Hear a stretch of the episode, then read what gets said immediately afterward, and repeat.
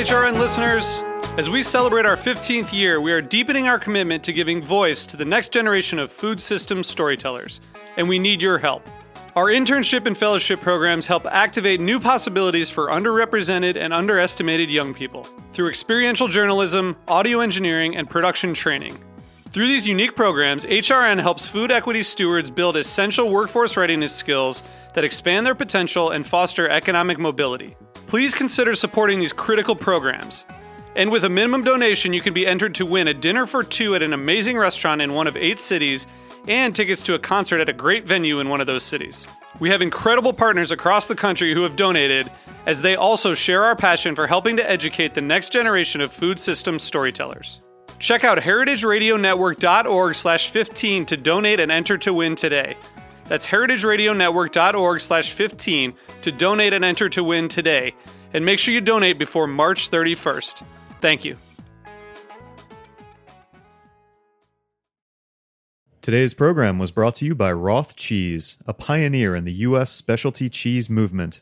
For more information, visit rothcheese.com. You're listening to Heritage Radio Network. We're a member supported food radio network broadcasting over 35 weekly shows live from Bushwick, Brooklyn. Join our hosts as they lead you through the world of craft brewing, behind the scenes of the restaurant industry, inside the battle over school food, and beyond. Find us at heritageradionetwork.org.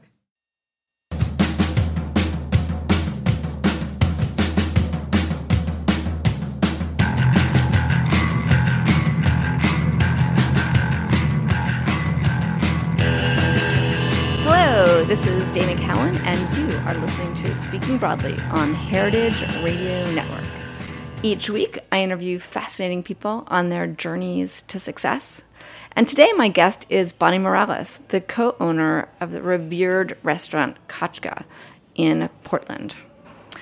Bonnie, I'm so excited to see you here. I have never been to Kachka, but um, at when I was at Food and Wine, we published your recipes, and when the team came out here to Portland, they came back and they're like, "There's this person you have to meet." so it took me a while, but um, but here we are. Welcome. Hi, Dana. Thanks for having me. I wanted to start out um, with a word, and the the question is like, at this moment in time when there's so much controversy about, you know, fact and fiction, the importance of words.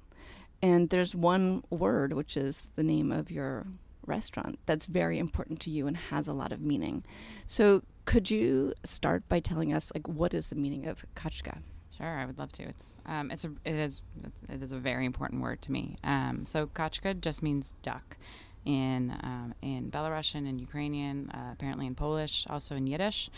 Um, this And I'm assuming it's a duck and animal, not like yes, duck. duck, uh, quack quack, um, which is different than in Russian. In Russian, it's utka, um, and that's the kind of the crux of the story. Um, uh, when I was a little girl, uh, my dad would tell me stories about my my family that um, was uh, lived through the, the World War II, and um, what that meant being Jewish in, in Belarus and in Russia was um, you know, persecution and the Holocaust.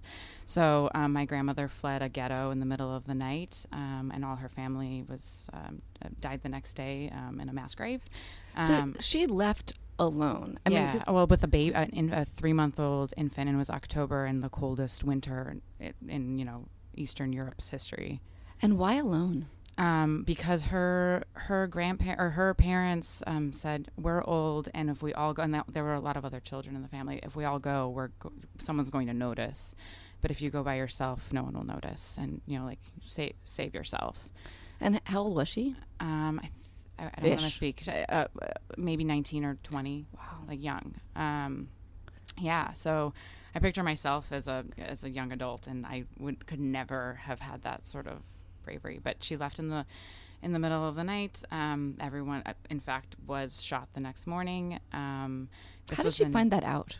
um, I, I think after the war. I don't know that that's something she found out immediately, um, obviously, but um, she traveled through the forests and headed um, east towards Russia because she was in Belarus at the time. She ended up in Smolensk um, and uh, fought as a partisan there. Um, but along the way, she, you know, met a lot of people that, you know, uh, wanted bad things to happen to her.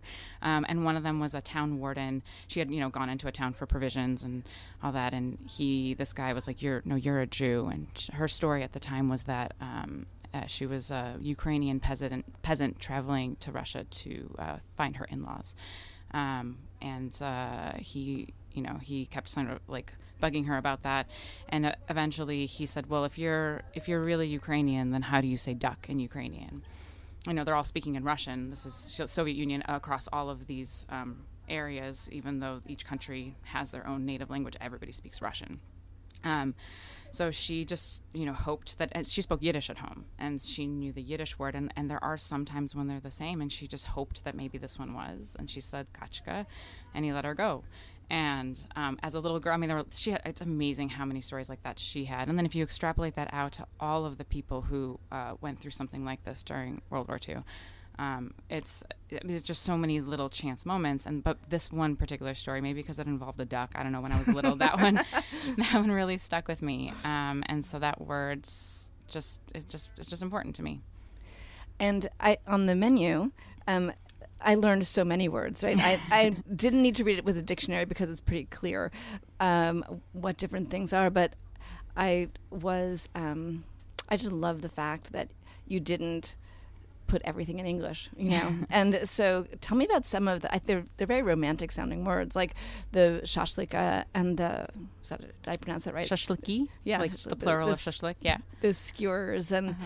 what was the choice that you made to have Russian and is Cyrillic the? Yeah, things are in Cyrillic um, for the menu for the, for the title, uh, the section heads. Um, I want it, w- it was a conscious decision. It wasn't just something stylistic or design based. Um, I the food that we make, and Russian I use as sort of a catch-all because my family immigrated during the Soviet Union when it was still the Soviet Union, and so they immigrated from a place that's now called Belarus, but when they left, that didn't exist. But they also weren't Russian but they also weren't Soviet because they were defectors. They actually they saw themselves as Jewish, but that's not a nationality by our standards. And so it's even me like telling people what I what I am is kind of a loaded. I, I don't know how to answer that. So I use Russian, and a lot of people in my situation use the word Russian, but then there's a huge asterisk to that because that means Russia and all these other former Soviet republics, and a lot of times. Um, anyway. Um, that part of the world does just does not get represented um, in the culinary world at all. Um, and when it does, it's sort of a negative rec- representation. There's often sort of a, a feeling of it being gray and drab and unhealthy. Um, and that's so frustrating to me. Um, so I make a point to say, no, I'm going to use the word that that is Russian, why would I use the French word? Why would I use the Italian word, right? I'm going to use the Russian word. So, you know, people say creme fraiche. Well, it's not creme fraiche, it's smetana. And it actually is different. It's different because of slightly different cultures. And people say, oh, but that's just creme fraiche. No, it's, it's not. It's, it's smetana, and I want you to know that word. And maybe one day people will see it as smetana first and creme fraiche second, or maybe on equal playing fields. Another uh, thing that comes into play there is um, service russe, right? So we we assume that the service style in a restaurant that we have today is French or just came out of the thin air. But in fact, it is um, Russian service. Do you want to talk about like what that those words mean, which are said in French, actually? Right? Yeah, I mean, um, the, yeah, that's the thing is that um, fr- uh, France and Russia during you know the 1800s and, and early 1900s pre-revolution um, had sort of a love affair with each other and so many things um, that are sort of uh, taken for granted in French um, uh, dining actually come from Russia. And the same is true in Russia. There's a lot of stuff that's part of their um, dining and, and culinary lexicon that's actually French. Um, and so Russian style service is one of those things. And, um, you know, uh, the that's sort of the, the formal in a banquet setting where you're individually served. Um, that's considered to be Russian style service. And that's, we've taken that for granted to be this like French banquet style, and it's actually, actually Russian. Um, and there's so many things like that. Um, what are some others?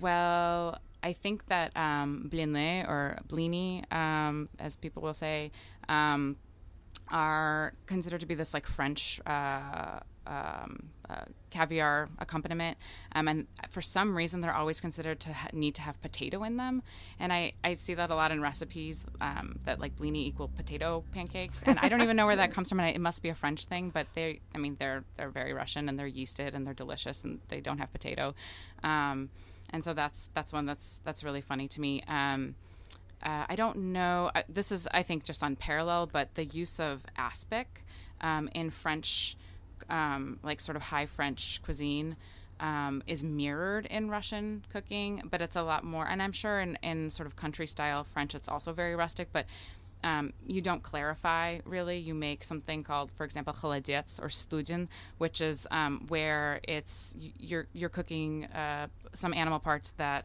have a higher gelatin uh, amount anyway, and so when it's cold, it gets thick, um, and so it's but it's like it, it's a very Russian uh, thing to make kholodets, um, and that that's with calves feet.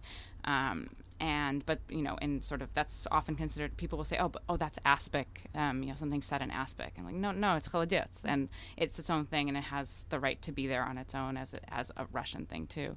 Um, yeah there's there's so there's so many things like that that i see. So um, you've reclaimed the cuisine in a way. Did you you didn't grow up with an enormous appreciation of it, as I understand. But were you speaking Russian at home, and you were eating, and was someone speaking Russian at home? Yeah, uh, yeah. My uh, I learned Russian first. So my parents immigrated the year before I was born, um, and my mom. Um, uh, stayed home with me, and she spoke. We she ended up having like a Russian daycare actually. Um, so all the kids were other immigrants' um, kids, um, and I was sort of, you know, patient zero in that she started staying at home because she's like, well, I, now I have a baby and you know, I might as well make money while I'm doing it. so um, uh, she had a Russian daycare. So in addition to learning Russian first, just because they didn't speak English, they didn't know it yet, um, I had all these other little friends around that were also speaking Russian. I learned English from Sesame Street and going to kindergarten. Um, so so yeah, so I learned that first. Um, I but as a result, and I, I, this is not a unique story, but you know when you are the the child of immigrants in the United States, there's a huge pressure and desire, sometimes from within and sometimes from the people around you, to do what they do. Um, I wanted nothing more than to have um, hamburger helper. I remember like wanting to stay for dinner at my friends' um, houses because they would like have these like box dishes that I thought were so like magical, and I because we never had them in our house, probably because they were expensive, but also because my mom cooked and she made she made stuff from scratch, and I, am guessing it's because it was less expensive to do so. But either way um, it was so foreign to me that that's like all I wanted, and I thought it was so exotic to have these like cool boxed things. okay, we're going to take a quick break, and when we come back, we're going to hear more from Bonnie Morales of Kachka. Today's program was brought to you by Roth Cheese, a pioneer in the U.S. specialty cheese movement. Roth is in its 25th year of making specialty cheese in the rolling hills of southern Wisconsin with strong Swiss heritage, Roth is best known for its award winning Alpine style cheeses under the name Grand Cru. Fresh Wisconsin milk, combined with expertise in affinage, is how Roth creates high quality, great tasting cheese year after year. In 2016, hard work paid off when out of over 2,000 contenders, Roth Grand Cru Surchoix was named world champion at the World Cheese Championship. For more information, visit rothcheese.com. Welcome back to Speaking Broadly on Heritage Radio Network, where Bonnie Morales is telling us about the importance of Russian food. And so now you've got these beautiful dishes on on your menu um, that you know harken back to what you ate in childhood, but also true Russian food that now we can all share and appreciate. But one of the things that I um, was really excited about was the vodka. so last night I got to have your food for the first time at um, From Russia with Love, and you make a, a vodka with horseradish yeah. that was just off the charts. It was so great. I mean, I can't say I was in. Um, I was in the old Soviet Union once with my grandparents in 1976. Wow, and what a time to be there! It was amazing. I mean, my you know uh, I was there with my older brother and my grandparents, and my brother snuck off with the tour guide and went like drinking every night because he was five years older. And I was like, "Where'd he go?" there was so much vodka and so much drinking. It wasn't quite like that last night, but um, but it was great. And you've started a spirits company, Yeah. uh, Troika Spirits, which I'm intrigued by. Tell me about like the role of spirits in this, and you know, spirits can take a dark turn as well. And in Russia, historically, there's been you know a lot of talk about how spirits can take a dark turn. Absolutely. Yeah. I, um, I, for me, it's more about, and I spoke about this a little bit last night too. For me, it's more about the culture of eating and and um, drinking together, and kind of that environment. Not so much about getting drunk. Um, and obviously, when alcohol is involved, it can go that way. I mean, some people um, take it that direction. However, it doesn't have to be that way. Um, and I think um, the idea of uh, eating and drinking and toasting and and and and eating and doing that all together um, is really so critical and makes it an experience rather than an excuse to get drunk. Let's talk about toasting. Yeah. Because it's a whole world unto itself. Is there a Russian style of toasting? Uh, Or how do you make a great toast? I, you should bring my dad on for that question.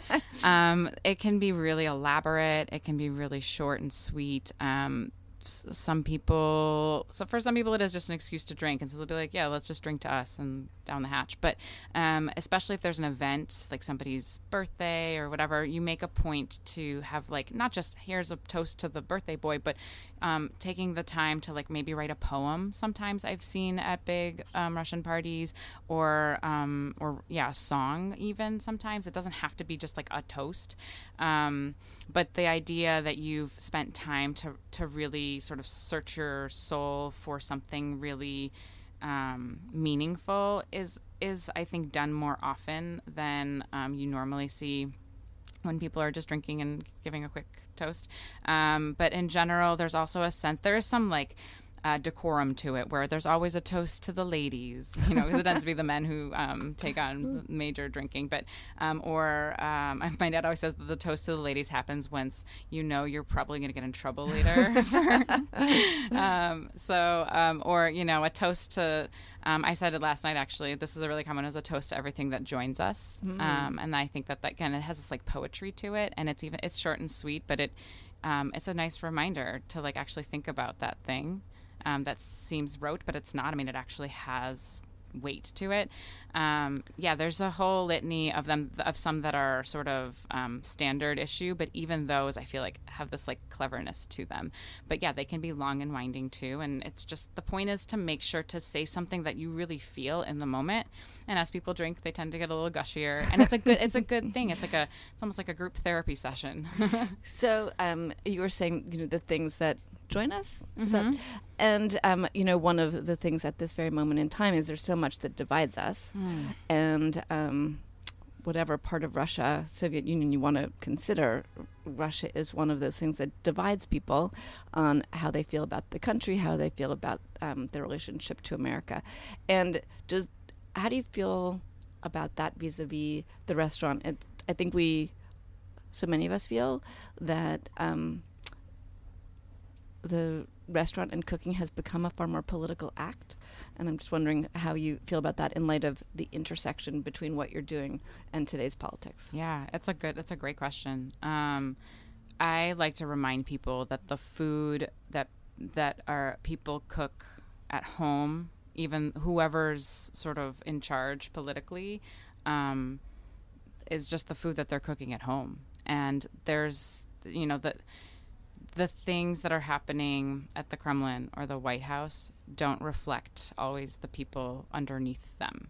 Um, and so I, for me, this is this is very personal. This is about my family. This is about their their struggle and the struggles of so many other people like them.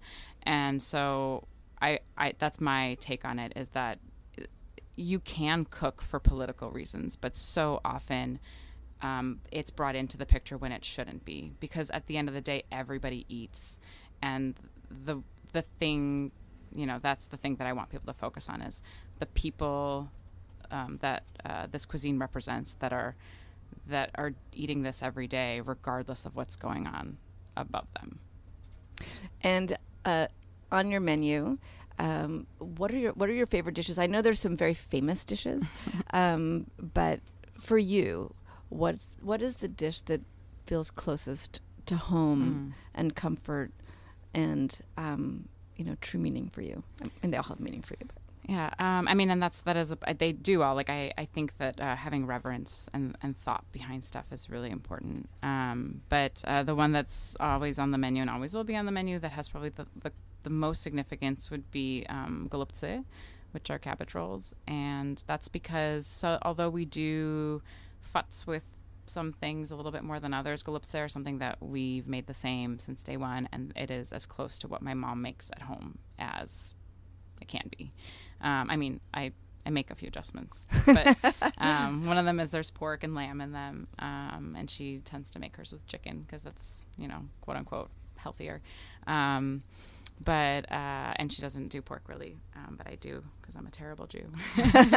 um, but uh, yeah, so so they're that that little minor difference, but besides that, they're literally how she would make them, and it's something that I you know um, as a home cook, my mom has the same like seven dishes or so that she puts on like repeat for the most part. Um, and so like she's still feeding my kids when she watches them those same golubtsy that I you know had to eat when I was a kid, and like so those are still on the menu. If I go, if I you know like come to her house, there's you know usually leftover cabbage rolls in the fridge. And is she in? I mean, you grew up in Chicago. Yeah, they Is moved she- out to Portland though. Um, They Oh. yeah, my my brother moved to Portland, and then we followed them out him out here because we love it so much, and then. They were my parents love it here too, but they really came for the grandkids. All of their grandchildren are here now, so they followed them out. And is there a community for like a Russian community here in Portland? There is. Uh, there's actually a massive um, Russian community uh, in East Portland. It's considered. I don't want. I'm not a statistician, but uh, you know, like one of the largest per capita in the U.S. Um, they're not as involved in that community. That tends to be a little bit of a different uh, cultural subsection. Um, but there is like a. They're they more affiliate with being Russian Jewish, Uh-huh. um, and there is like a pretty large Russian Jewish population as well. And so they've got their little core group of friends. So when you look to the to the future, right? You you've grown so much. I mean, just as we're speaking now, you've just moved um, Kachka out of its space. Mm-hmm. Well, not I mean recently, and then um, you've opened a more casual not the, place in its space. It's more. It's more casual. Okay, Yeah. fair to say. I'm making faces here. They're like, is it really more casual? Because, um, and then you have the spirits, and then there's a deli. Like, what is in your mind, like the biggest vision that you have of, and the biggest, like, dreamiest vision? Like, Oh, I don't know that I think that far ahead. um, I, for me, my biggest dreamiest vision actually has nothing to do with me at all. It has more to do with the general state of Russian or Eastern European cooking in the culinary world, and that's ev- most of the decisions that I make have to do with. Does this help further that mission? Do I help? Am I am I helping in communicate how this food should be viewed. Um, I want my goal, and, and if I, I'll, I'll feel like I've really succeeded if one day when people are like, "Huh, what do we, honey? What do you want to eat tonight for dinner?" and they're going through the sort of the laundry list of things you crave or think about, you know, like let's get Thai, no, let's go get sushi. That Russians in that mix, and like that's really lofty, but that hasn't not very much to do with my personal like you know whether or not I have another restaurant or not. Um, and so I often, the decisions I make, and like, for example, writing a cookbook and things like that, often have to do with that end goal. Like, is this going to get people to consider this food um, in the same light as pizza and sushi? And that's that's what I want. and why is that so important? Um, I, I I don't know. Maybe this is just one lifelong therapy session, but it's probably has something to do with the fact that when I was a kid, I was so embarrassed of it. Um, and you know, being one of the things that I've, um, you know, as every year that goes by, you're more of an adult, and you know, you get to this point of like, I don't care anymore. I don't care what people think about me, and that's like, I, that's the most freeing thing. You're nodding your head because that's it's so true. It's so true. And It's so like- you know, you get It's to this- everyone's goal, right? Right, and so I really don't care what people think about this food, um, or, or or I'm not embarrassed. I should say I don't, I don't I don't I don't care about that. I'll eat it. I love it. I'll tell you how much I love it. I love kholodets, meat jello, essentially. You know, like that's something that I would never have said before. Um, and so that's that. I just I I feel like I'm on this mission because I am like making up for all that time as a kid where I was like hiding it and being embarrassed of it. One last question. Uh, is there a woman who's working in the world of food or spirits or hospitality who you admire where you'd want to pay it forward? Like they're amazing. We should all know about her. Mm, I don't have to go very far. I think what Katy Millard is doing at Coquine um, is really respectable. Um, I because I have kids, but my parents are here. I have like a very I, I totally understand. So she has she has a little boy, um, and she has one of the the best restaurants in the country, definitely the best restaurant in Portland. Um, and I love what she does so much that every time I eat something at her restaurant, I there's it's like not only is it good, but I'm like this is exactly what I wish that I would have thought to do here. You know, there's very little chance that it's that it's not just exactly what I want, and so maybe she maybe we're just on the same wavelength because obviously food's very personal. But I just I appreciate what she does so much, and I know how hard she works, and I know how hard it is to do a small yeah, it's her husband runs the dining room, so it's also we have the same yeah. sort of setup, um, but they don't have the support that we do with um, with that they have with their kid. So it's just I under, I know what she's going through, and I I feel like I just I'm so ama- amazed and impressed that she could execute on that level um, with with having that much stress. I just I think it's amazing. And with that, um, I just want to thank you so much, Bonnie, for joining uh, me today. And I want to thank Travel Portland, Stream PDX, and the Julia Child Foundation for making our coverage of Feast possible. Thanks so much. Thank you. Thank you so much for listening to this episode of Speaking Broadly. If you like what you hear, please subscribe on Stitcher or iTunes. I want to thank Bonnie Morales for sharing her heart and her stories about food and Russia. And I, I hope that all of you who are listening are going to go out and search out some some dumplings, some flavored vodkas, and make a toast to a good friend. You guys know where to find me if you want to send suggestions, ideas, compliments, comments, or criticisms. You can send it to FW Scout on Instagram and Twitter. And I want to thank my engineer of the day, Vitor. Look forward to having you all back next week. Have a great week.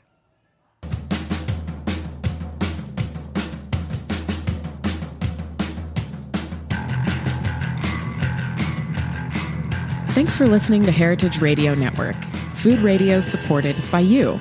For our freshest content and to hear about exclusive events, subscribe to our newsletter Enter your email at the bottom of our website, heritageradionetwork.org. Connect with us on Facebook, Instagram, and Twitter at heritage underscore radio.